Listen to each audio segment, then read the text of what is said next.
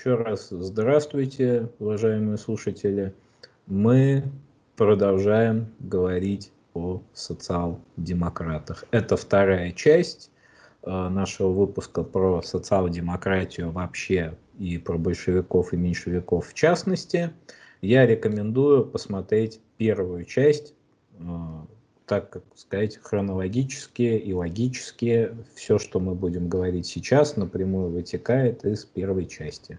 Ну, вообще надо сказать, что меньшевики по своему интеллектуальному уровню, если брать вот вождей, естественно, конечно, стояли на голову выше большевиков. У большевиков по-настоящему интеллектуалами можно считать Богданова, ну и, конечно, Ленина, ну, в каком-то смысле Каменева, Сокольникова, но это уже, так сказать, второго гарнитура у меньшевиков людей очень э, действительно интеллектуально продвинутых было просто реально много. Это и Плеханов, и Мартов, и Потресов, и Акселерот. Э, ну, это естественно. Большевики – это дисциплина, это партийно-интеллектуальная дисциплина, железный обруч. Поэтому Ленин не, не случайно продавливал вот этот вот вариант. Ему нужна была военизированная организация, секта – вот, где люди повязаны, где люди дали, так сказать, клятву кровью. Отсюда все его знаменитые фразы, что газета не только, газета «Искра» имеется в виду, которую он же и создал, что это не просто коллективный пропагандист, это коллективный организатор. И действительно, агенты «Искры» – это были люди, которые попадали в тюрьмы, и это была, в общем, такая полувоенизированная организация. Что было, конечно, такому барину как Плеханов, совершенно чуждо. И уж тем более чуждо там а, Мартову, Потресову, ну не говорю Острова, естественно. Вот, поэтому это очень такие принципиально разные совершенно вещи. Ленин сознательно обострял, раскалывал. А Сталин, который был на втором съезде, он довольно смешно сказал, что значит, э, меньшевики в основном евреи, а большевики в основном русские. И нам пора устроить хорошенький еврейский погром. Но это, конечно, была шутка, естественно. Сталин в то время был совершенно далек от любого антисемитизма, как и все члены партии. Но это в каждой шутке есть доля шутки. А Сталин имел в виду, что большевики-то могут погромить меньшевиков, а вот меньшевики-то большевиков едва ли погромят.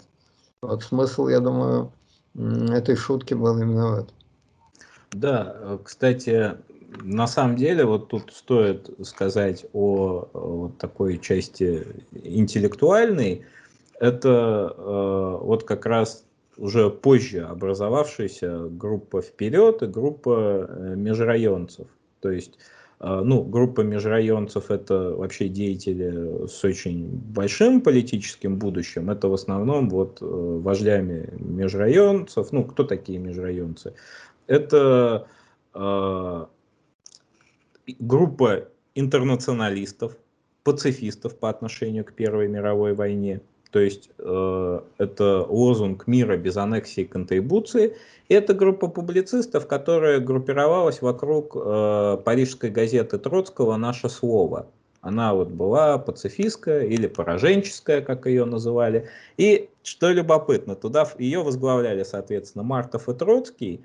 А сотрудниками были Христиан Раковский, Анатолий Луначарский, Григорий Сокольников, Владимир Александрович Антонов Овсеенко, э, Рязанов, Георгий Чечерин, Анжелика Балабанова, такой деятель Коминтерна, э, Александра Михайловна Калантай, такая первая советская феминистка, э, Мануильский Дмитрий, тоже деятель Коминтерна, э, Юринев, такой Эйсмонт, будущий раскольник, группа вот Эйсмонта Толмачева, так скажем, мы помним это по такому базовому курсу. То есть это и будет интеллектуальное ядро.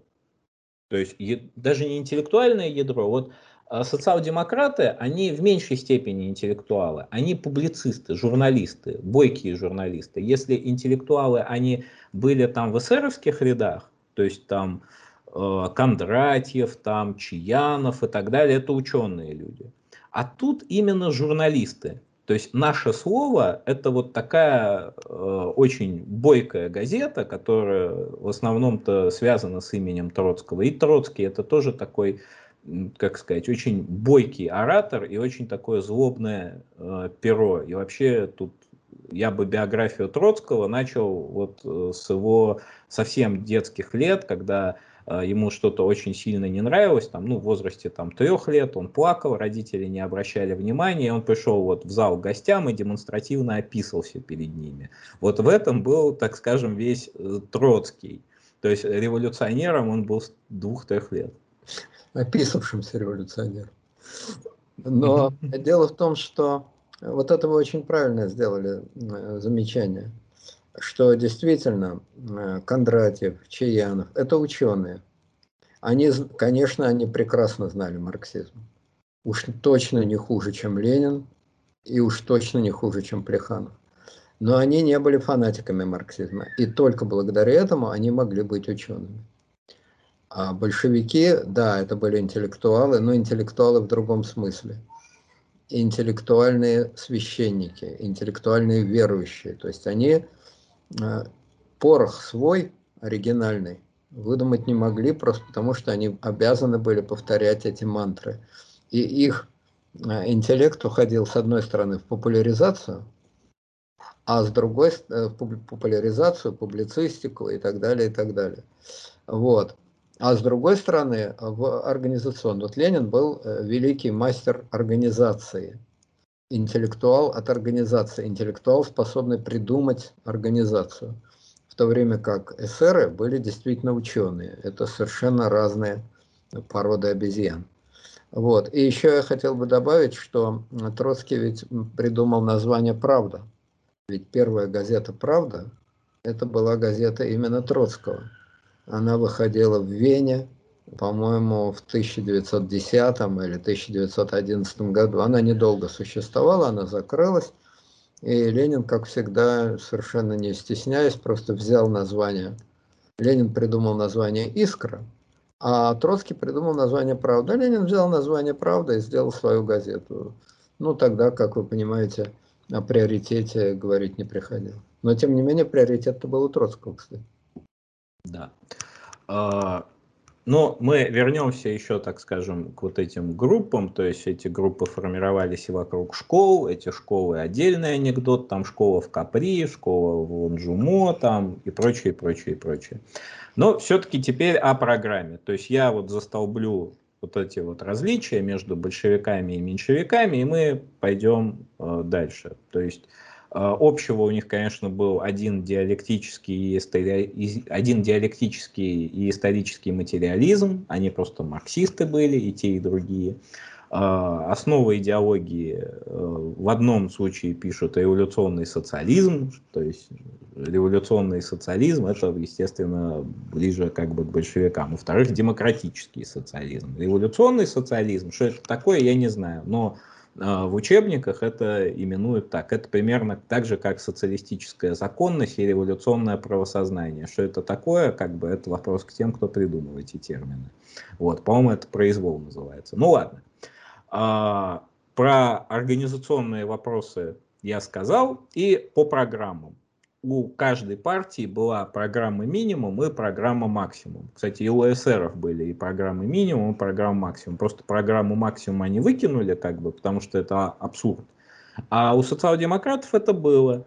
Э, соответственно, э, программой минимум являлась буржуазно-демократическая революция, программой максимум являлось установление диктатуры пролетариата, переход там, к социализму, Разница просто была в чем? В том, что меньшевики, э, меньшевики и потом через запятую можно туда, и примкнувший к ним уже там в 30-х Бухарин, э, или там в конце 20-х Бухарин, они за постепенность как бы.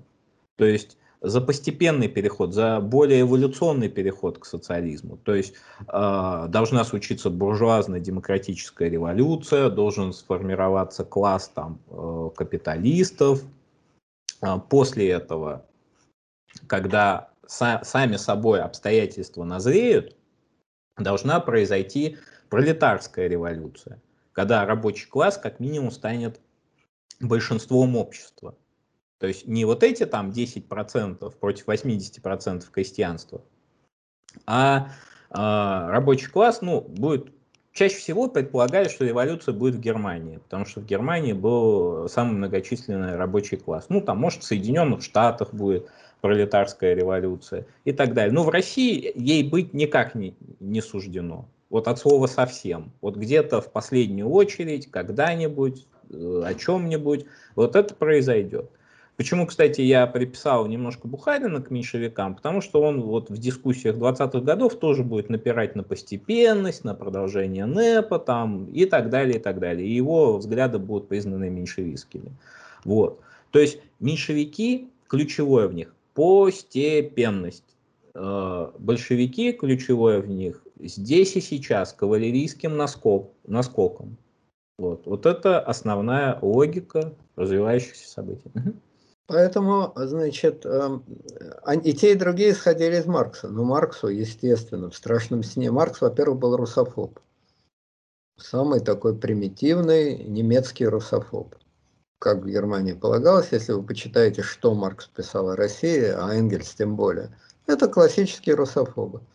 Э, Гитлер бы вполне мог аплодировать.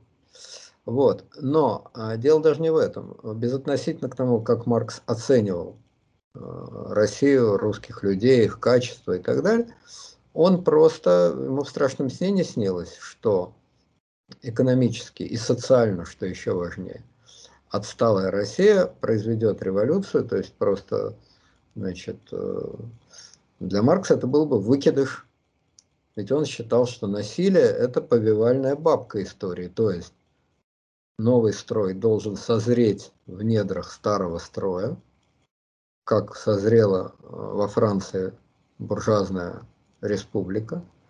И в тот момент, когда ребенок начинает стучать ногой в живот матери, и у матери, так сказать, воды отходят, в этот момент, да, тут нужна, значит, повитуха, партия, которая производит роды. Но плод-то должен созреть. Поэтому для, в этом смысле э, меньшевики были марксисты, которые считали, что плод созреет только в Европе, в Германии, в Англии там и так далее, но никак не в России. Ленин в этом смысле был абсолютный антимарксист. Его они случайно называли бланкист. Значит, э, Луи, по-моему, или Агюст, не помню. Бланки – это француз... Агюст Бланки. Агюст Бланки. Это французский революционер, который верил в триумф воли. Вот как фильм значит, Лили Рифеншталь «Триумф воли», что плевать на объективные условия, надо действовать волевым образом. По сути, это э, речь идет о путчистах, о, тем, о тех, кто планирует насильственный переворот. А уже потом, после того, как вы переворот произвели, используя государственную власть, вы можете за шкердон, за волосы подтаскивать страну. Вот, собственно говоря, глубокое принципиальное различие, в соответствии с которым, конечно, Плеханов, Мартов и компания были марксисты, а Ульянов был абсолютный антимарксист. Чего, как я понимаю, ну, как мне кажется, это моя гипотеза, чего он в душе совершенно не стыдился и не стеснялся, но просто учитывая обстоятельства э, внешнюю ситуацию, он должен был изображать из себя правоверного марксиста. Но в действительности, конечно, Владимир Ильич никаким марксистом не был, просто потому что марксизм это далеко не самое убедительное, далеко не самое э, непротиворечивое, но некая экономическая теория. А Владимир Ильич, хоть и был хороший экономист, он написал одно из лучших как считается, книг по экономике России, развитие капитализма в России. Вот. Но главное, Василий абсолютно не интересовался на самом деле. Он не был экономистом, так же, как он не был философом, так же, как он не был историком. Он был великим организатором. То есть он знал, как надо действовать. Действовать, чтобы добиться. Вот это он понимал, это он любил, это он знал. Э, гений организации и политической воли. А марксизм, как объективное условие, его интересовал постольку поскольку. Опять же, как инструмент для марксизма. Организация – это инструмент реализации исторической логики. для Ленина историческая логика, объективные условия и так далее, это один из элементов той организации, которую он создает и которая ломает историю. Вот он тот крот, тот крот, который не идет по готовым проторенным ходам, а который сам прокладывает ходы, а потом говорит, когда вылезет на поверхность, говорит, ну это и есть реальные, объективные, необходимые ходы. Вот, значит, Ленин, конечно, был антимарксист, и его э, вся шатия-братья, все эти Сталины там и прочие, Зиновьевы, Калинины и так далее, они были, конечно, нахватавшиеся марксистских слов люди, которым марксизм просто придавал идеологической уверенности – они хотели действовать. Но действовать не корости ради, а только волей пославшей мя жены. А другой жены, кроме марксизма, у них не было. Но это я говорю о сливках партии, таких как действительно Сталин, Зиновьев. А были-то там люди, кроме того, просто ну, абсолютно дикие, с дерева слезшие. Ну, кто такой кому? Ну, самый обыкновенный бандит просто и все. Такой же точно, как Котовский, скажем. Ну, просто обыкновенный уголовник. Ну, вот в отличие от Шкирятова, он писать умел хотя бы. Вот Шкирятов как бы просто неграмотный. Не, ну там таких много было, значит, но опять же, вот, в нацистской партии тоже таких хватало. Рэм тоже был не Гегель, прямо скажем. Вот, но это люди совершенно другого пошиба, которые хотели действовать. Но им, да, нужно было, нужна была идеологическая, конечно, отмазка. Эту идеологическую отмазку им Ленина наклеивал. Да, и тут э, мы продолжаем про 1903 год. Вроде как раскол состоялся, но по ленинской логике шаг вперед, два назад. Это, кстати, название его антименьшевистской работы, которую он напишет в Женеве. В том же 1903 году состоялось вот заседание заграничной лиги русской революционной социал-демократии где э, всплыла история о том, что Ленин, э, как это Ленин и говорил, сподличил. Вот. И это, вообще-то говоря, вызвало вот этот вот раскол партии, э, намечавшийся, он вызвал, ну, попросту говоря, шок. То есть э, речь шла там о сохранении единства, там, и Ленин эмоционально бросил, что он готов выйти из редколлегии, вот, и Мартов. Да, Искра. и, да, и, ну, редколлегии газеты «Искра». И, кстати, оттуда же э, Мартов вышел, но потом Ленин вернулся. Но вернулся как? Опять с помощью интриги. То есть он э, Крыжановскому, ну, Глебу Крыжановскому намекнул о том, что он не против вообще вернуться там и Э, в редколлегию Искры, и э, в ЦК партии вернуться. Вот. Э, и Крыжановский начал продавливать идею о том, что надо бы Ильича-то вернуть, как бы Ильич, конечно, совершил ошибку, но нам без него никуда и все такое. Вот. И Ленин знал, что вот эта идея Коржановского, она как минимум будет поддержана э, другими членами ЦК, ну, во всяком случае, ленинскими. То есть там э, Розалией Землячкой, там э, Гусаровым, Красиным, там э, Носковым, по-моему. То есть э, он как бы демонстративно хлопнув дверью, вот. Потом очень аккуратно через Глеба Крыжановского вернулся обратно и прикинулся как бы шкафом. То есть а, в чем был смысл этой интриги? Что ему нужно было, с одной стороны, как бы перед всеми извиниться, продемонстрировать эмоциональный поступок, что вот, раз партия меня не поддерживает, раз коллеги Искра меня не поддерживает, я готов уйти – но с другой стороны, все-таки зафиксировать вот этот вот э, разлом и э, контактировать со своими сторонниками. То есть Ленин просто интриговал. И интриговал против своих же и против своего же близкого друга. То есть вот это вот его беспринципность вот в полном цвете. Вот. А, хорошо. Теперь давайте перейдем, так скажем, ну, до революции, вот до революции пятого года и роли большевиков в революции пятого года, пройдемся вот по численности. Я выведу на экран Э, численность всех социал-демократических организаций. Отдельной строкой стоит сказать о таких социал-демократических организациях, там как Бунт, Полицион. Бунт вообще первая партия в Российской империи. В общем-то, это, э, ну, Бунт и Полицион это еврейские социал-демократические партии. Они отличались между собой тем, что Бунт все-таки был такой интернационалистской партией. Они в основном, ну, в их идеологии был антисионизм, не антисемитизм. То есть это не были евреи-антисемиты антисемиты. Это были евреи, которые считали, что, в общем, все эти националистические замашки про возвращение там, к Сиону, все такое, возвращение после исхода и прочие еврейские ветхозаветные радости, вот это все не для них. Вот. Как бы а Троцкий хоть и не был бундовцем никоим образом, но как-то пришли к нему просить, по-моему, в 18 вроде году э, еврейский папа за еврейского сына. И он сказал, что судьба евреев его интересует э, примерно так же, как и судьба болгар. Вот. То есть его национальность большевик. Вот у бундовцев тоже была, в общем, национальность социал-демократ. А полицион это как раз-таки сионистская социал-демократическая организация. Вот здесь я тоже два слова скажу. Смотрите, на самом деле это очень интересный вопрос. Значит, а,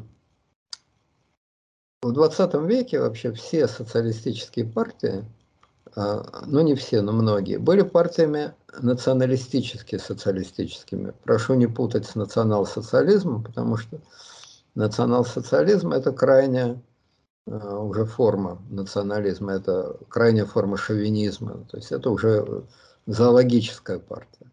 Но а, все социалистические партии были партиями на самом деле националистическими. Это естественно, национальными, националистическими, в том смысле, ну, допустим, немецкая социал-демократия. Ну, естественно, она интересовалась делами э, Германии. И, конечно, для них на первом месте были немцы не по этническому признаку, но по государственному. Французская там социал-демократия, итальянская, кстати, одним из ее активнейших деятелей был, как известно, Муссолини. А в Российской империи было не так. Вот были партии сепаратистско-националистические. Это латыши, например, это поляки. Это социалисты, да, марксисты, да. Но для них было синонимами значит, социальное освобождение рабочего класса и национальное освобождение своей нации в составе а, значит, российск... выход из Российской империи. Это были сильные партии, латышская партия особенно сильная, ну и польская достаточно сильная. У евреев, как всегда, все не, не так, как у людей. Значит, у евреев же своей, э, своего региона не было. У латышей была Латвия, у поляков Польша там и так далее. А у них что? У них ничего не было. Поэтому еврейские национальные социалисты раскололись действительно, как вы и говорите, на, две, на два разных рукава. И те, и другие были социалисты. Но Одни были социалисты, националисты, национальные социалисты. Это партия Коалицион. Это значит рабочие Сиона, которые говорили, да, социализм, но не в России, в чужой стране, а на своей родине, в Палестине. И у них было, значит, движение какое? Уехать в Палестину и там создать социалистическое государство, что они, как известно, и сделали, потому что Израиль был абсолютно социалистическое государство поначалу. Кибуцы – это же фактически социалистическая форма организации. Может, не колхоза, но социалистическая форма организации. Ну, это колхозы не в сталинском издании, а в демократическом издании. Демократическое, да. Демократический социализм. Другое движение представлял бунт, который говорил, да, мы объединяем не всех, а только евреев рабочих. Но мы не хотим никуда уезжать. Россия наша родина – и наша цель участвовать в общем русском освободительном движении просто своим отдельным отрядом. Наша цель – создание демократического государства на развалинах Российской империи, в которое мы входим своим отрядом. Ну вот, э, э, некоторых э, значит, публицистов эхо можно назвать бундовцами, иронически, конечно. Естественно, они едва ли согласились бы с таким определением. Вот. А некоторых товарищей, которые уехали, можно считать коалицион. Так вот, но российская социал-демократия представляла еще нечто совсем небывалое. РСДРП. Это было нечто небывалое. Потому что это была имперская социал-демократическая партия. Что значит имперская?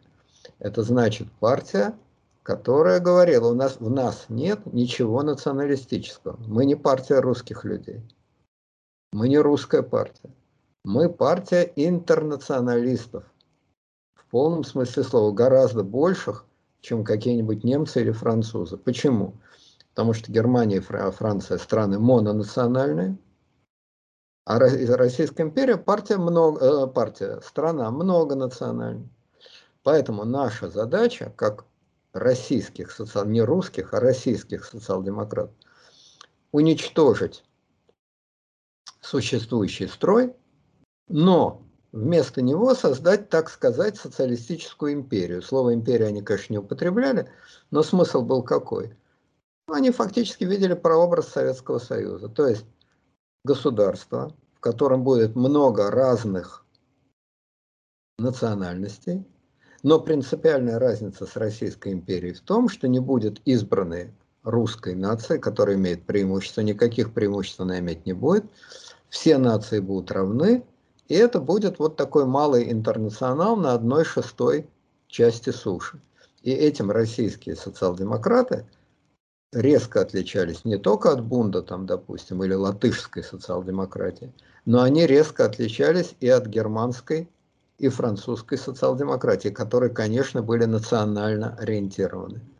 А, а российская социал-демократия была антинационально ориентирована. Антинационально ориентирована. И именно поэтому российские социал-демократы в 2014 году, чуть ли не единственные в Европе, заняли в основном антигосударственную, антивоенную и антинациональную позицию, чего не могли себе позволить ни французы, ни немцы, ни итальянцы и так далее. А российские социал-демократы, которые изначально были антинациональными, эту позицию занять могли. А дальше уже вступает в дело ленинская диалектика, которая одной фразой просто перечеркивает все, что было до этого, одной фразой. Мы были пораженцами до 7 ноября 2017 года, мы стали оборонцами 8 ноября 2017 года. Вот так коротко и ясно. По-ленински. Ну, так, как он умел. Но до 7 ноября 2017 года они были для своего государства пораженцами. Государство своим не считали. Русскую империю строить категорически не хотели, в которой у русских есть какое-то преимущество. А российскую, э, российское социалистическое федеративное государство, да, это они строить хотели. И именно поэтому, конечно, их поддерживали и латыши, и тот же самый э, бунт там. И, кстати сказать, как это ни странно звучит, украинские э, социалисты, которые тоже раскалывались, часть была резко националистическая, Петлюра ведь тоже социалист. Пилсудский социал-демократ, социалист. Да, поль, но польские социалисты были абсолютно националистические, там даже вообще не обсуждалось. Но и украинские социалисты были очень националистические, одна часть. А другие украинские социалисты, социалисты, такие как Скрипник, там, допустим, вот, и целый ряд других. Ну, они тот были... же Винниченко, тоже ведь социалист был. Винниченко, конечно, социалист, но он социалист-националист. А, допустим, Скрипник – социалист-интернационалист, который видел будущее не в отдельной Украине, отделившейся от России, а в Украине в составе большого интернационального, федерального и так далее государства. Да. А, по численности, вот цифры я выведу на экран. К седьмому году численность меньшевиков находилась в пределах 40-50 тысяч. Вот. А, вообще э, как бы социал-демократов в принципе всего там, в третьем году большевиков, меньшевиков было что-то около там по три тысячи. Вот вообще. То есть а, это были не сотни, но революцию пятого года они встретили там как вот, несколько тысяч человек. Вот так скажем. А, всего в начале, ну, в начале, после уже 1905 года, то есть после Первой русской революции, в РСДРП входило 26,5 тысяч человек. То есть они выросли вот очень Господи, Вот, но это большой рост. Если... Рост огромный, но численность все равно маленькая. Да. И, естественно, партия действовала в 79 областях и губерниях России. Было создано 105 местных групп, 60 комитетов там. А, к шестому году там их стало 31 тысяча. А, и на четвертом съезде в шестом году к РСДРП примкнули польские, литовские социал-демократы, латышская партия рабочих. Латыши потом будут иметь большое будущее в среде большевиков. Там все помнят э, картину «Латышские стрелки охраняют Ленина в Смольном» там, и так далее. Теперь о других социалистах, к слову. Э, в Бунде э, на 1905 год было 34 тысячи человек, к 2010 году их стало 2000 человек, то есть они в 15 раз уменьшились, и 40 тысяч человек их было на конец 2017 года. А, полицион. Тысяч человек на конец 2017 года это бунт. Да.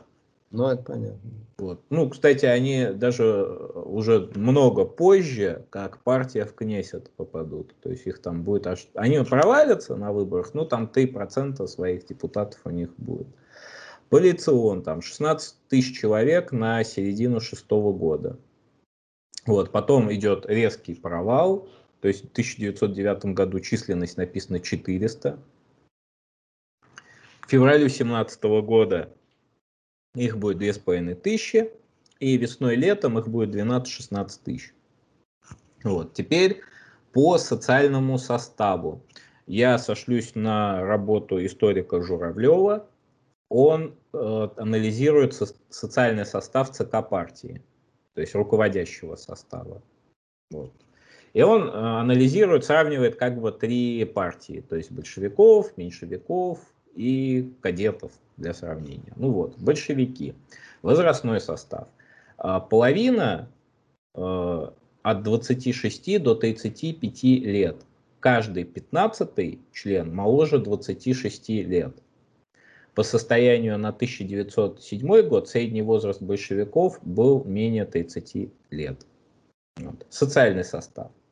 Каждый третий из низов города и деревни. Каждый второй из средних слоев провинциальных городов. Каждый четвертый из нестоличной элиты. Около 30, 36% рабочие. Ну, если говорить о знаменитых рабочих, ну, Мясников, по-моему, был рабочий вроде. Ну, Мясников как... был рабочий, Бабушкин был рабочий, которого расстреляли, значит, каратель да. в 1905 году. Калинин. К, ну, а уж если брать пошире, конечно, это Калинин, это Ворошилов, один из старых большевиков. Вот. Это Шляпников, знаменитый mm-hmm. рабочий, который имел огромное влияние в партии, а потом сошел на нет. Да. А, значит, ну остальные, смотрите, кого мы, но кому это деклассированный элемент. Да. Непонятно, куда Я его... бы его Рашилова туда бы отнес, потому что, ну, это скорее такой просто бандит к тому моменту, который примазался как бы к тусовке Сталина в Царицыне. Нет, но он все-таки на каком заводе работал, что-то там слесарем каким-то был. Ну, Потому тоже что... такой не профессиональный рабочий, так сказать. Ну, понятно, но Калинин, это самое, но Кому-то вообще нигде не работал. Просто работник ножа и топора, романтик с большой дороги. Причем без иронии, он действительно романтик, это. Вот, значит, остальные, смотрите, ну, значит, Орджоникидзе. Он дворянин, между прочим. Но это такой дворянин, что, ну что у него там, Николай не двора, ну просто вот э, формально где-то числился. Но среди большевиков были настоящие дворяне. Калантай. Красин. Красин, да, из дворянской хорошей семьи, из Сибири, преуспевающий инженер-технолог, но очень такая интересная демоническая личность, потому что днем он, значит, был инженером и довольно богатым и продвинутым, а ночами руководил всей террористической деятельностью партии. И эксами, и производил оружие и так далее. Вполне такая, значит, демоническая личность. Доктор Джекил и мистер Хайд. Вот, значит, Калантай, ее фамилия, по-моему, настоящая, ну, девичья, э, как-то украинская Думаченко или что-то в этом роде, забыл я. Но это посмотреть ничего не стоит. Она из очень дворянской семьи. Папа с этой украинской фамилией был генерал. Калантай, ее муж, был из э, гвардейского э, флотского экипажа. Домонтович ее. Домонтович, точно, Домонтович. Белорусское, значит, э, происхождение фамилии, но это были настоящие такие серьезные дворяне. Вот. Она была очень красивая женщина и своей красотой широко пользовалась. Как говорится, ее красота не была вещью в себе. Даже Сталина, видимо, очаровала, потому что ее мужа Дебенко-то расстреляли в 37-м, 38-м, а она даже в годы, ну, пережила 37-й год, жила, была послом в Швеции, если я правильно помню. Да, да, послом. Ну, мужей у нее было. Вот, а значит, эм, допустим, Инесса Арманд, она француженка, она из не очень э, обеспеченной семьи, но Арманды это были крупнейшие капиталисты в Москве. Это суконные мануфактуры. Они были настоящие миллионеры. Вот. А у нее было пятеро, по детей. Она бросила нафиг всю эту семейку со своими пятью детьми и ушла, значит, э, к Ленину. Э, Лариса Рейснер. Еще одна красавица революции, такая валькирия революции. Ее папа был профессор и очень такой преуспевающий. Да, левых взглядов, отнюдь не большевик, конечно, но таких преуспевающий профессор психоневрологического института. Ну и, наконец, да, Луначарский тоже дворянин, естественно. А, забыл его настоящую фамилию, Луначарский это псевдоним. Вот. Ну и, конечно, Плеханов.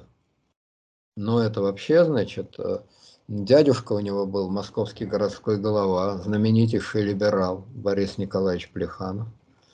А тетка его, ну она была просто придворная дама, причем придворная дама очень высокого полета, статсдама. Ее, кстати, арестовали в 18 году, и Плехан, э, Плеханов, и Чечерин не успел э, добиться ее освобождения, она умерла в ЧК. Но я уверен, что если бы, значит, Чечерин успел, то, конечно, ее бы освободили. Вот, то есть я хочу сказать, что слова Пушкина, предвидя всей толпе дворян, освободителей и крестьян, они к большевикам в значительной степени относились. Хотя, и это опять-таки особенность большевистской партии, это органический сплав такого аристократа, настоящего аристократа, как Чечерин, и таких полубандитов и полуграмотных людей, как Калинин и Ворошилов. Такого, значит, э, крупнейшего инженера, э, как э, Красин или Крыжановский, тоже из дворянской семьи. Наполовину поляк, наполовину немец. Вот, из дворянской хорошей семьи. И, значит, такого просто отмороженного уголовника, как романтический разбойник Кому. И так далее. То есть это такая особенность, которой, пожалуй, такой особенности, пожалуй, вы не найдете в других партиях. Конечно, у эсеров тоже были и дворяне, и хороших фамилий, как там Савенков, допустим, и, значит, крестьяне, но все-таки вот э, такого перепада давлений. А, кстати, среди большевиков надо вспомнить еще а, Романа Малиновского, Э, который был рабочий, ну и тоже рабочий бандит. Он сидел за ограбление, за что-то вот такое. Он Это был царский провокатор. Да, он был в охранке. Охранка читала его. Он был руководитель большевистской фракции в 4 Государственной Думе. Ленин писал ему речи. Все эти речи читала охранка, и охранка ничего против речей Ленина совершенно не возражала и не имела, потому что, опять-таки, привлекало в Ленине главное – его раскольническая деятельность, его борьба против объединения социал-демократов. А все прочее, на это охранка смотрела сквозь пальцы. Да. А, национальный состав по состоянию на 1917 год. Около половины русские, великороссы имеется в виду. Каждый пятый еврей, каждый пятнадцатый кавказец, либо прибалт – а также широко представлены поляки, татары, обрусевшие немцы. По состоянию на 1907 год, вот сравнение, 78 русских и 11% евреев. Вот, и там остальные. Меньшевики. Меньшевики, э, социальный состав это, собственно, понятно, интеллигенция и э, квалифицированные рабочие, так, во всяком случае, Журавлев описывает. Национальный состав. Данные на 1907 год. 34% русских, 29% грузин, 23% евреев. А, ну, Сталин, значит, немножко преувеличивал, когда он сказал, что меньшевики все сплошь евреи, а русские все сплошь большевики. Но действительно евреев у меньшевиков было больше. Но у меньшевиков была действительно, вот вы правильно тут цитируете, огромная совершенно грузинская фракция. А Сталин и Орджоникидзе были исключениями. Грузины, а, большевики. Почти все знаменитые грузинские революционеры, Жордания, Царетелич, Хенкели, они все, Чхиидзе, они все были меньшевиками, и они составляли огромный отряд меньшевиков. Причем все они были дворяне, самые настоящие. Царетели – князь. Вот, это были образованные грузинские дворяне, которые, конечно, Сталина прекрасно знали, терпеть не могли, Э, ну, в грош не ставили это, я думаю, преувеличение, они его побаивались просто. Вот, но во всяком случае в среду грузинской э, аристократической интеллигенции он никак не вписывался. И я думаю, что вот это внутри грузинский раскол был одной из тех, так сказать, вот так закалялась сталь.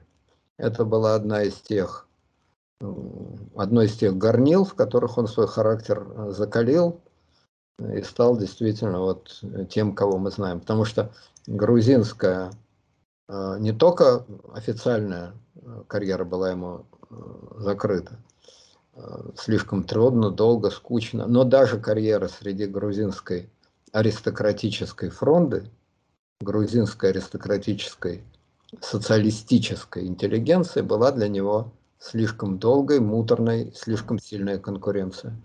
Отсюда вот его такой крайний радикализм, отрываться от своих во всем. Да. А, кстати, называли их потом уже позже в документах НКВД грузмеки, то есть грузинские меньшевики. А, но, так скажем, Сталин еще, я не, вот не помню, по-моему, когда он а, в обсерватории работал, он вот печатался немножко, такая газета была «Бардзала», «Борьба» с грузинского. И вокруг Сталина уже тогда группировались вот романтики с большой дороги, только э, грузинские. Конечно, Сталина очень сложно было назвать, так скажем, выдающимся публицистом, но мне очень э, повеселило, есть такой труд такого великого историка, как Лаврентий Павлович Берия, когда он был первый секретарь, э, по-моему, Закавказского да, крайкома. крайкома он написал такой труд, хотя кто-то пишет о том, что написал не он, там mm-hmm. даже такая история, что написал его такой некий Бегия. И он лезвием как бы буквочку стер, и хотя Г хорошо же в Р превращается, просто обвести. В общем, к вопросу о э, как-то там марксистско-ленинских организациях в Закавказье, и там он вел какую логику, что вот как Ленин и Мартов были, так скажем, вот на высшей вот этой ступени социал-демократии, вот так же, как бы, условно говоря, э, Сталин и все остальные, все эти Чхидзе, Церетели, вот были с другой стороны. То есть э, Ленин сделал, о, Сталин сделал то же самое, что Ленин, только у себя э, на Кавказе. Во много там увеличил вот эту Бардзалу, борьбу, в смысле, как газету, где Сталин публиковался, там Э, дико романтизировал там самого Сталина. В общем, Сталину это очень понравилось. Он запомнил как бы э, Лаврентия Павловича и очень быстро перевел в Москву. То есть в каком-то смысле Берия и был прав, вот как выясняется, только очень некомплементарно это для Сталина. А, вы знаете, это мы, к сожалению, у нас времени очень много, поэтому приходится комкать. Но я бы так все-таки сказал, это очень важный момент на самом деле что центральный элемент сталинской мифологии был вот какой. Ленин – Бог. Ну, Маркса никого нет, это все глупости. Ленин – Бог, Бог – Отец. Но Ленин, а в особенности его окружение, тут уже разговор шел совсем другой, они руководили партией вообще, в скобках, руководили партией из-за границы. А вот внутри России партией всегда руководил Сталин. И дальше, опять-таки, немножко так с намеком, но все все понимали. Ленинское окружение – это верхогляды, туристы, иммигранты, болтуны, журналюги, э, любители значит, языками молоть, которые по Парижам, да по Цюрихам, да по Венам, бла-бла-бла, бла-бла-бла. Сталин возглавлял и руководил мужиками. Тяжелая, кропотливая, неэффектная, но опасная и реальная партийная работа в России. Те перышками чирикают и винцо попивают на террасах, а мы пашем, пашем, пашем внутри страны. Мы создаем костяк партии внутри страны. Это была основополагающая мифология э, сталинского, значит, сталинской истории партии до 17 года. Естественно, это была абсолютная галиматья, вообще никакого отношения к реальности не имеющая. По той простой причине, что как Сталин пахал, он что, землю пахал, дома строил. Что значит Паша? Да, он был один из нескольких крупных большевистских лидеров в России. Рядом с ним стоял Свердлов, а перед 2014 э, годом Каменев, которого послали руководить большевистской партией в России. Но вся их работа сводилась к тому же самому.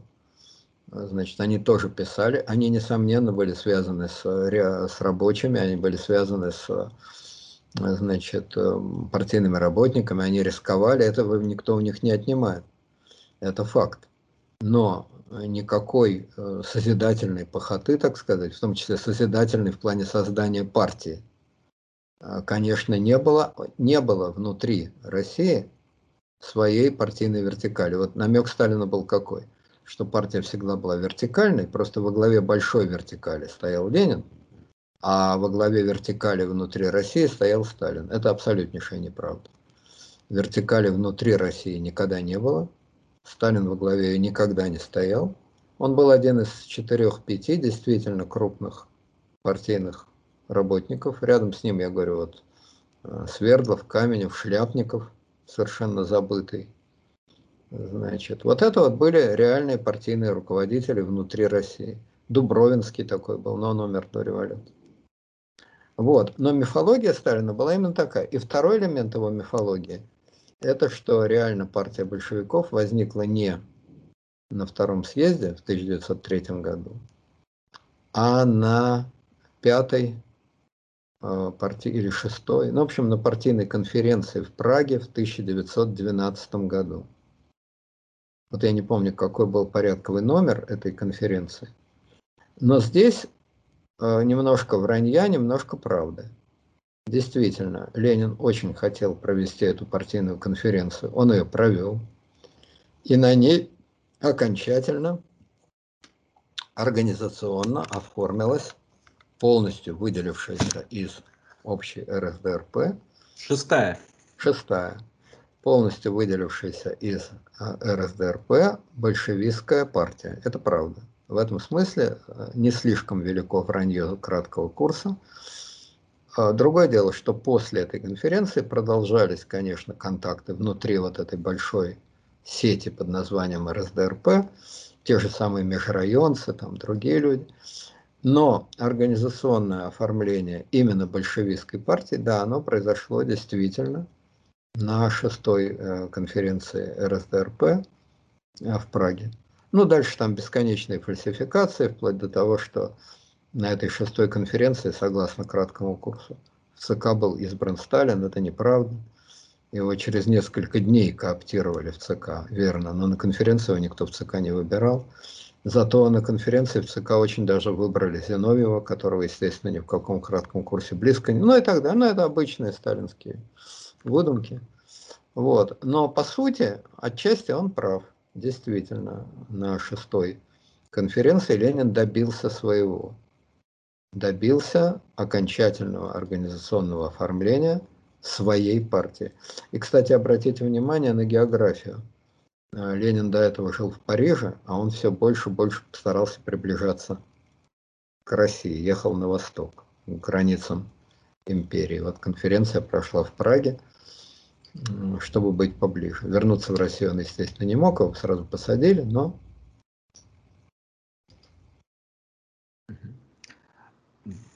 Да, а, я бы еще бы хотел сказать, вот у меня есть пункт, связанный с деньгами, и закончить я бы хотел на таких фракциях и группах. Вот. А, насчет а, денег. Самым таким забавным моментом вот в истории большевизма были, так скажем, наследство Шмидта. Это вошло в историю. А, ну, Николай Шмидт, это член РСДРП, просто очень-очень богатый, а, оставил РСДРП... Извините, племянник Савы Морозова, так на минуточку. Да. да ну... Знаменитейший в России семьи Морозовых. Угу. В общем, он завещал РСДРП 280 тысяч рублей. Он погиб, его э, убили в полицейском участке, он был такой ярый революционер. Он был владелец фабрики гнутой мебели. Очень хорошая фабрика, очень хорошая мебель на Красной Пресне. Так Шмидт, этот юный, мальчишка, в общем, занимался тем, что наускивал своих рабочих проводить забастовки на своей фабрике. Да. А, он оставил им 280 тысяч рублей, и а, эти 280 тысяч рублей, в общем, очень сложно было э, передать как бы э, партии, то есть ну, нельзя же просто написать завещание на экстремистскую террористическую организацию. Но, тем не менее, его, э, ж, ну, его сестры, э, им придумали, в общем, партийных мужей. То есть э, это наследство переходило к ним, а они должны были выйти э, замуж за э, фиктивных партийных мужей и уже эти деньги передать на этом основании. Вот. Такая довольно-таки забавная э, авантюра. То есть э, был такой адвокат Николай Адамович а, Андриана, Андрия, Андриканис. Вот.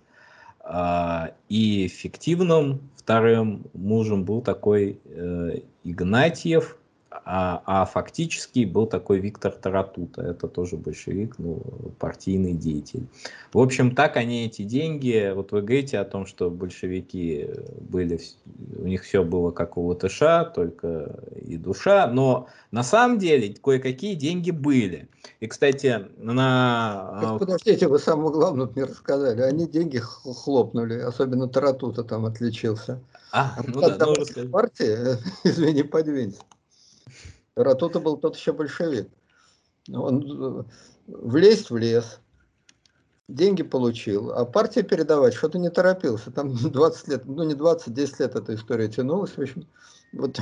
Нет, нет, я читал, что какие-то все-таки деньги, ну он отдавал, но очень он медленно. Отдавал, но он отдавал с таким скрипом, с таким сопротивлением. С так... Там, понимаете, сложно было это все.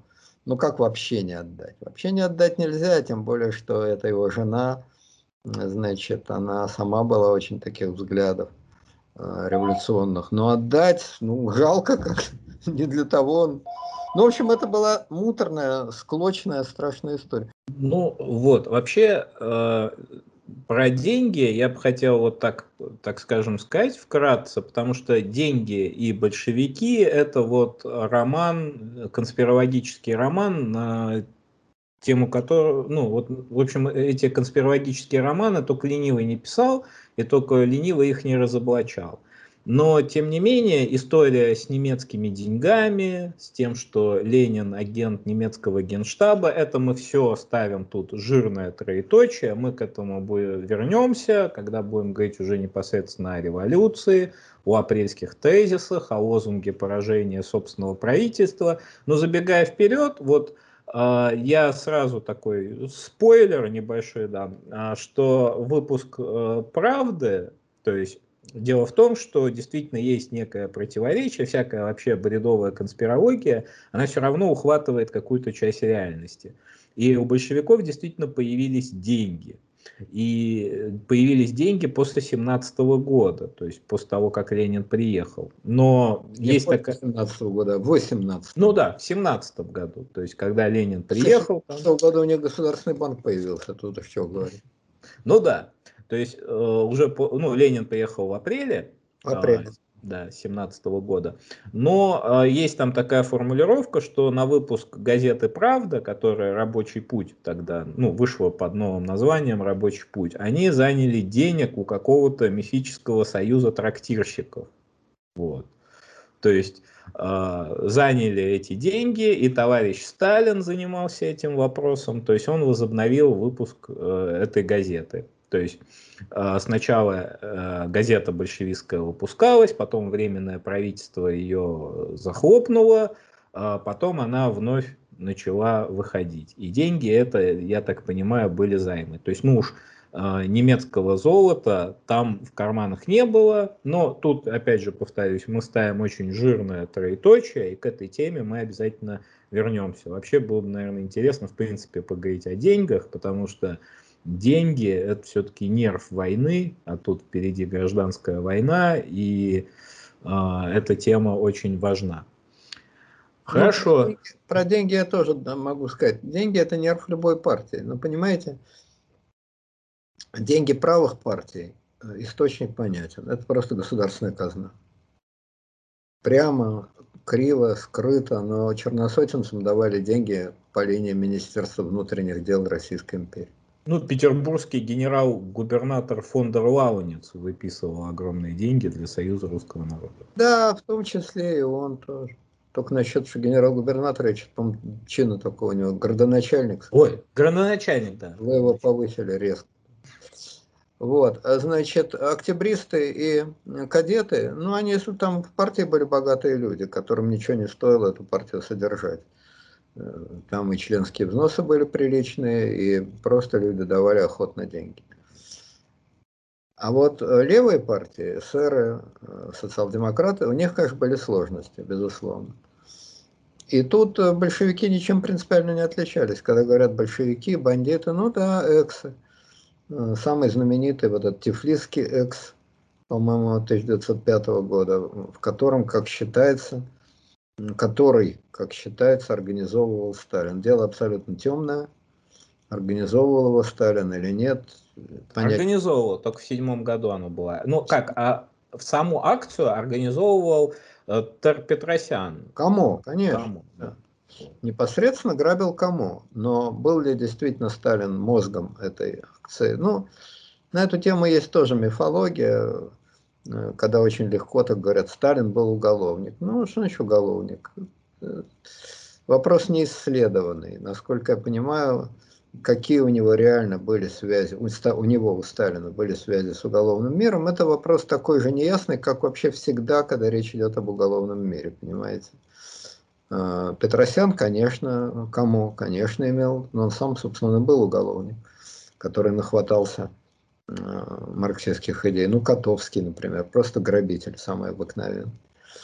А вот. Ну, в общем, это был такой знаменитый экс, который, кстати, ни черта не принес, потому что э, жандармов они убили, деньги они захватили, а купюры были переписаны. Это ж из казначейства везли.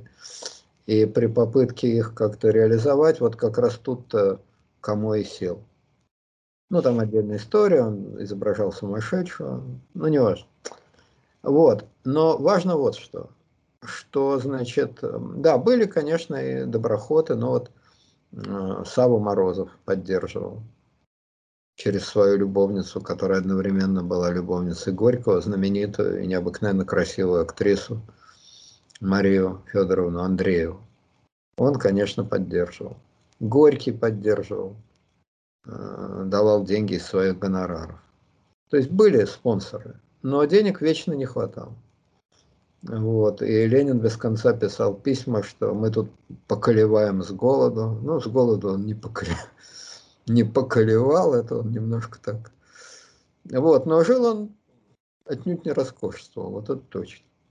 Самой большой его слабостью было, насколько я понимаю, тут, кстати, они тоже немножко с Гитлером рифмуются. Ну, Гитлер просто сладкоежка был, он же вегетарианец, как известно, был, и ел в больших количествах, а, ну, я не знаю, как это, круассаны, ну, в общем, штука такая, хлеб, вот, в котором внутри а, как бы а, такой, ну, мусс, э, сливочный, сладкий. Вот, вот э, Гитлер истреблял нещадно.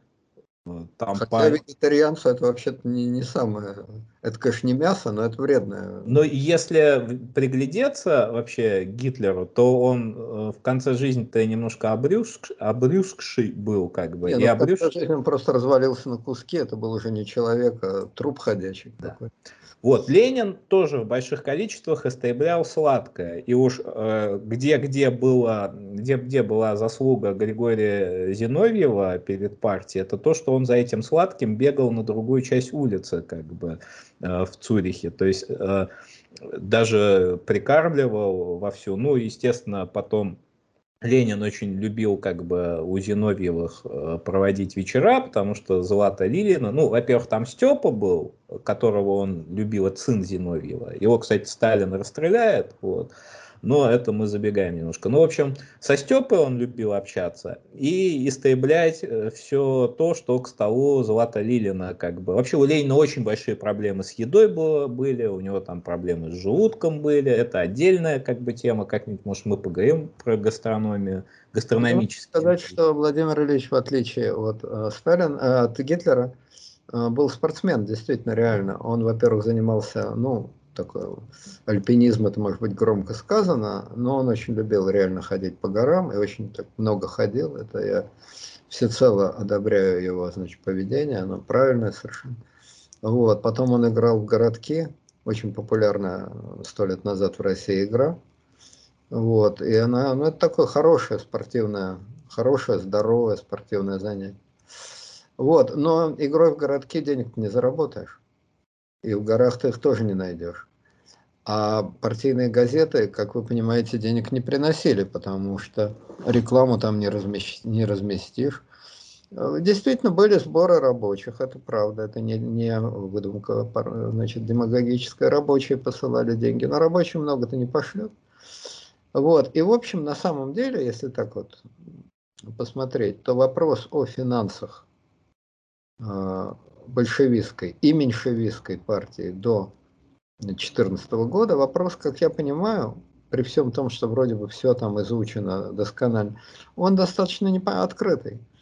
Вот. Ну, меньшевики, там было некоторое количество состоятельных людей. Ну, Церетели тот же был. Да, князь как-никак. Да и Плеханов, в общем, ну, Плеханов имел источники дохода. Дело в том, что Плеханов много публиковался в большой открытой русской печати и получал приличные гонорары.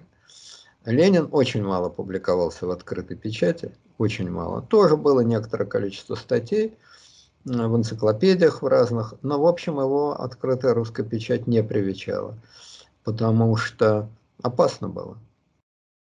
Опасно было. За это могли и газету закрыть, и, в общем, массу неприятностей сделать. Вот, поэтому он был Значит, э, ну, в общем, без денег он сидел, по большому счету. Мартов тот много публиковался, действительно. Мартов. Они э, после 1905 года выходила такая серия книг толстых «История общественного движения в России». Тиражи, конечно, были маленькие, но уважающие себя интеллигенты, профессора эти книги покупали. Книги были дорогие. И вот там печатались Мартов, э, Потресов, был такой крупный меньшевистский значит, теоретик сельского хозяйства, Маслов такой, он потом академиком стал в Советском Союзе. Вот, они вот, да, а у большевиков, конечно, с этим было дело э, напряженно, но их в основном, некоторых большевиков, э, содержало царское правительство. Они были в тюрьмах, в ссылках и, значит, на казенном обеспечении. А вот когда они были не в ссылках, то это были большие, реально большие проблемы. И издание газет большевистских тоже, это же было убыточное предприятие. Поэтому точная бухгалтерия э, большевистской партии, она, как я понимаю, не изучена, и тема, ну сейчас уже никто, конечно, этим заниматься не будет. А вот почему в Советском Союзе это не изучали, я не знаю. Была бы интересная тема. Ну, этим по-прежнему, я так понимаю, Олег Будницкий занимается, и я отсылаю... Ну да, он очень много о деньгах пишет, он там и о, о золоте Колчака, вот этим в кавычке золоте Колчака, и не в кавычках, реальном золоте Колчака. Нет, ну это же 18-19 год, я-то говорю о том, на какие, на какие шиши э, жила большевистская партия до 14 года. Да, я отсылаю слушателей как она же называется, деньги русской иммиграции, что-то вот как-то вот так вот это звучит, это вот труд Олега Будницкого, он вообще про деньги пишет много. Вот. И вот эта цитата «деньги – это нерв войны», это вот его, ну, это не, это цитата Цицерона, но он ее очень часто употребляет. Вот вообще ну, история очень качественная. Спонсоры, спонсоры. Вот есть, есть еще такой историк, не знаю, жив он или нет, некто Островский, который написал пару книг с такими, ну, броскими, псевдо, значит, крикливыми названиями «Кто стоял за спиной Сталина?». Ну, непонятно, ничего там нету, кто стоял. Но он просто перечисляет разных крупных э, предпринимателей левых взглядов, которые могли, могли давать деньги большевикам. Но вот такой был Тищенко, например. Ну, это уж совсем для больших любителей. Но кому любопытно, почитайте. Вот Островский, кто стоял за спиной Сталина. Да, э, историк Островский умер в 15 году, в 2015 году. Угу. Хорошо, и вот давайте последнюю тему затронем. Это вот многочисленные ответвления, э, течения, которые были внутри социал-демократии. Во-первых, ну, существовали такие очень крупные, там, большие движения, как интернационалы, но это отдельная тема, то есть там, начиная от первого интернационала, еще 19 века, заканчивая четвертым интернационалом, идеологом которого был Троцкий, и, собственно, четвертый интернационал и Лев Давидович Троцкий, это примерно одно и то же. Вот, просто два слова, обозначающих одно и то же. Но, тем не менее, были и такие более местечковые э, группы. Это Каприйская школа, она очень любопытна, то есть это фракционная школа э, от российской социал-демократии, ее очень активно, ну, Кап, Капри это вообще имеется в виду дача Горького. Горький был человек богатый, э, и там они занимались социал-демократами обучением рабочих и богоискательством. Вот была такая у них идея, одна из вот таких социал-демократических идей, которая, в общем, автор которой Александр Богданов. Богданов вообще тоже человек, как бы, про которого можно говорить часами. То есть это э, не... Вот, вот уж кто, кто интеллектуал среди большевиков был, так это Богданов, как бы. Вот. Но суть была в чем? В том, что они с дуру набрали рабочих, таких неграмотных, вот. А, и читали им лекции, обучали их. Рабочие мало чего понимали, но к обеду они ходили, как бы на обед они вовремя приходили, в отличие от лекций. Там а, даже был такой, как сказать, вот э, Брешко-Брешковская это бабушка русской революции, а Герман Лопатин это вот дедушка русской революции. Этот человек вообще Карла Маркса лично знал, как бы. И он рассказывал крестьянам поразительные вообще вещи о своих диалогах с Карлом Марксом, как бы крестьяне, ну, не крестьяне, рабочие, там, часть рабочих была, часть крестьян, наверное, по достоинству не оценили это, ну, во всяком случае, так, как обеды. Но ничего из этой каприйской школы не вышло, как бы, вот, рабо... мужики ничего не поняли, вот, как говорилось по другому поводу, мужики ни слова не поймут, а мы ни слова не поверим, вот. И школа это накрылась медным тазом. В противовес Ленин вообще эту идею не поддерживал, хотя обедать на даче Горького он тоже любил. Там это есть знаменитая картина, где они в шахматы играют, Ленин неплохо в шахматы играл. Вот. Но каприйская школа, он ее раскритиковал, назвал это все дело тупостью, как бы, и открыл школу в Ланжумо, которую прославил, э, обессмертил Андрей Вознесенский, там, ели устрицы и гранаты, иммигранты, вот, и сердце России билось э, в Ланжумо. В Ланжумо учился такой уже более продвинутый рабочий, это Сергуар Джаникидзе, Он там тоже, кстати, засыпал на лекциях, вот, и, видимо, хорошо поспевал к обедам. Но э, школа... Там был такой, вон Жумов, рабочий известный, который потом во время революции стал одним из крупных чекистов. Нет, школа Ланжума была довольно удачная. Там лекции, кроме Ленина, читал, опять же, Зиновьев, Каменев, Луначарский читал. Это было, я не помню... Инесса Армант еще. Да, сколько там было учеников, я не знаю, ну, немного, но несколько десятков было. И, в общем, э, Ленин просто так обедами бы это вам не горький, понимаете? Он просто так обедами бы никого кормить не стал, тем больше ему самому постоянно не хватало. Он э, из этих людей делал вот таких вот... Э, так закалялась сталь, он их выковывал. И действительно, выпускники этой школы в Ланжумо, они не помню, сколько их было числом, но это были важные дрожжи. То есть вот в этом опять же разница между э, Лениным и Богдановым. Богданов был действительно интеллектуал.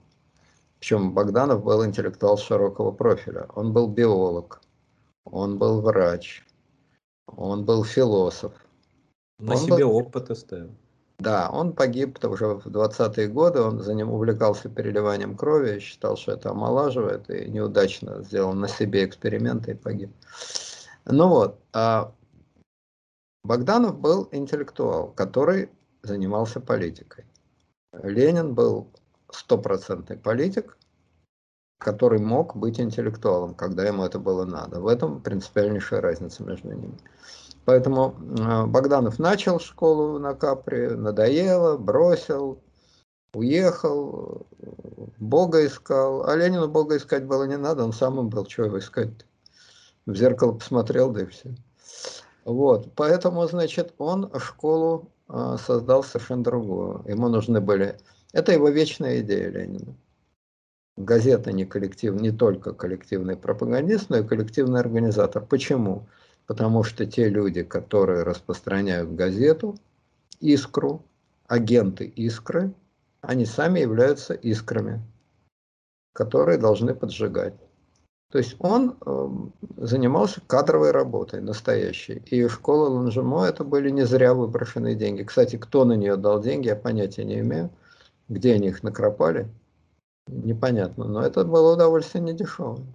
Да, вообще, в принципе, если школа на Капри это была такое что-то туманно-философское, где Герман Лопатин рассказывал о моей встрече с Карлом Марксом, то школа в Ланжумо это такая боевая, так скажем, э, кузница кадров. Там э, помимо ну, известных Э, озвученных вами Чугурина там, и Орджоникидзе, был еще такой Мамцев. Мамцев это очень крупный чекист, да. Василий Николаевич. Он, кстати, в эту школу пришел сам. То есть позже он будет э, председателем ну, украинской ЧК, одним из заместителей Дзержинского, будет в очень близких отношениях с Дзержинским. Вот. Э, и тут тоже, да, виден вот этот ленинский почерк, что ему не нужно общая философская школа с обедами, ему нужно ковать террористическую организацию. Ну, я тоже там два слова скажу. Вот, в общем, мы немножко, конечно, сумбурно, потому что э, история большевизма до 17, до 14 года, это огромная, на самом деле, тема, мы сумбурно галопом по Европе. Но мне кажется, что кое-какое штриховое, штрих-кодовое представление все-таки попытались дать. Это огромная сеть, в которой есть идеалисты, совершенно такие вот э, святые идеалисты, как Мартов, крупные мыслители, э, э, бари такие интеллектуальные, как Плеханов, бандиты малограмотные, как Камо, бандиты очень грамотные, как Сталин, который, кстати, знал немецкий язык и почему-то это скрывал, как и многое в своей жизни. Рабочие, липовые, рабочие настоящие, рабочие профессиональные, рабочие случайные, а, евреи, грузины, а, латыши, огромное варево – гигантское варево, которое одним знаменателем не объять. фанаты марксизма и образованные люди, которые прикоснулись к марксизму и пошли дальше, как Струве, или которые, значит, эм, всю жизнь занимались, изучали э, марксизм и в научном, и в историческом, и в биографическом смысле, как Рязанов, один из очень образованных большевиков. Это не опишешь а, одной, значит, э, кривой. Это и дурацкие э, эмигрантские склоки, о которых Крупская писала, что вот мы там в 1911 году зашли в какое-то кафе, какие-то вели разговоры, тут прибежал Алексинский, был такой экс, значит, экс-социал-демократ, противник Ленина, начался скандал, драка, крик, до утра ходили, никак не могли успокоиться, и Ленин говорил, проклятая эмигрантская жизнь. Это красивые очень женщины, как Калантай, как Инесса, как э, Лариса Рейснер там и так далее, и так далее. Это огромный мир, где были идеалисты, э, провокаторы, жулики, вот как этот самый забыли, это и иностранцы, это и Виктор Адлер, социал-демократ австрийский, это много, да, помогал. и Христиан Раковский, болгарский социалист. То есть это еще и, так скажем, экстерриториально, эта история далеко не только про Россию. Да, конечно. И Каутский, между прочим, который тоже участвовал в российском социал-демократическом движении, прекрасно знал Ленина и был с ним в довольно сложных отношениях. Проклятый ренегат Каутский. Да, да, то мирился, то ругался. А, значит, одной из своих работ Каутский закончил словами, что в 1848 году Россия была тем морозом, который побил а, революцию в Европе. Я надеюсь, что теперь Россия станет тем солнцем, которое взойдет, там что-то такое над европейской революцией. То есть это огромный мир со своей мифологией, со своими попытками создания религии, вот это, значит, богоискательство, богостроительство и так далее, и так далее. Это интересно изучать. Но самое, пожалуй, мне кажется, любопытное, э, с моей точки зрения, это вот смотреть все-таки за Лениным. Ленин очень крупная фигура по многим параметрам. Прежде всего по силе воли, по энергетике, по харизме, по интеллекту. И вот любопытно видеть, как эта огромная птица бьется в этих маленьких селках. Потому что, конечно, это движение было для него очень узкое. При его амбициях, при его размахе, при его организационных талантах это была очень узкая сфера но тем не менее он тратил огромные силы на то, чтобы эту узкую сферу сделать еще гораздо уже. Расколоть, расколоть, расколоть, расколоть буквально до атомов. Это была принципиальная установка Ленина. Лучше иметь 5 фанатиков, чем 500 сочувствующих. И, в общем, эта его установка блестяще сработала тогда, когда для нее впервые появилась возможность реализоваться, то есть в 2017 году. Но это частный вопрос. А в принципе, эта картина, э, когда крупная фигура бьется в очень узкой, узком горлышке, э, и он-то в себя верил всегда, Хотя тоже знал минуты, конечно, отчаяния, минуты утраты всякой веры и так далее, и депрессии многочисленные. Вот. А с этой точки зрения это такая человеческая еще история. Ну или там нечеловеческая, если, э, как многие да, считают Ленина, не человек. Я не отношусь к таким людям. Я думаю, что он был как раз вполне человек с человеческими э, страстями, Сложный, конечно, человек, и далеко не самый приятный, это уж точно, но человек, конечно. Ну вот, в общем, вот это, мне кажется, интересная история. о таких крупных фигур э, в русской э, дореволюционной жизни я бы, пожалуй, и не назвал. Конечно, крупные фигуры – это Столыпин и Витте, безусловно. Крупные личности, э, волевые и так далее. Но они, как ни странно, были более скованы, чем Ленин.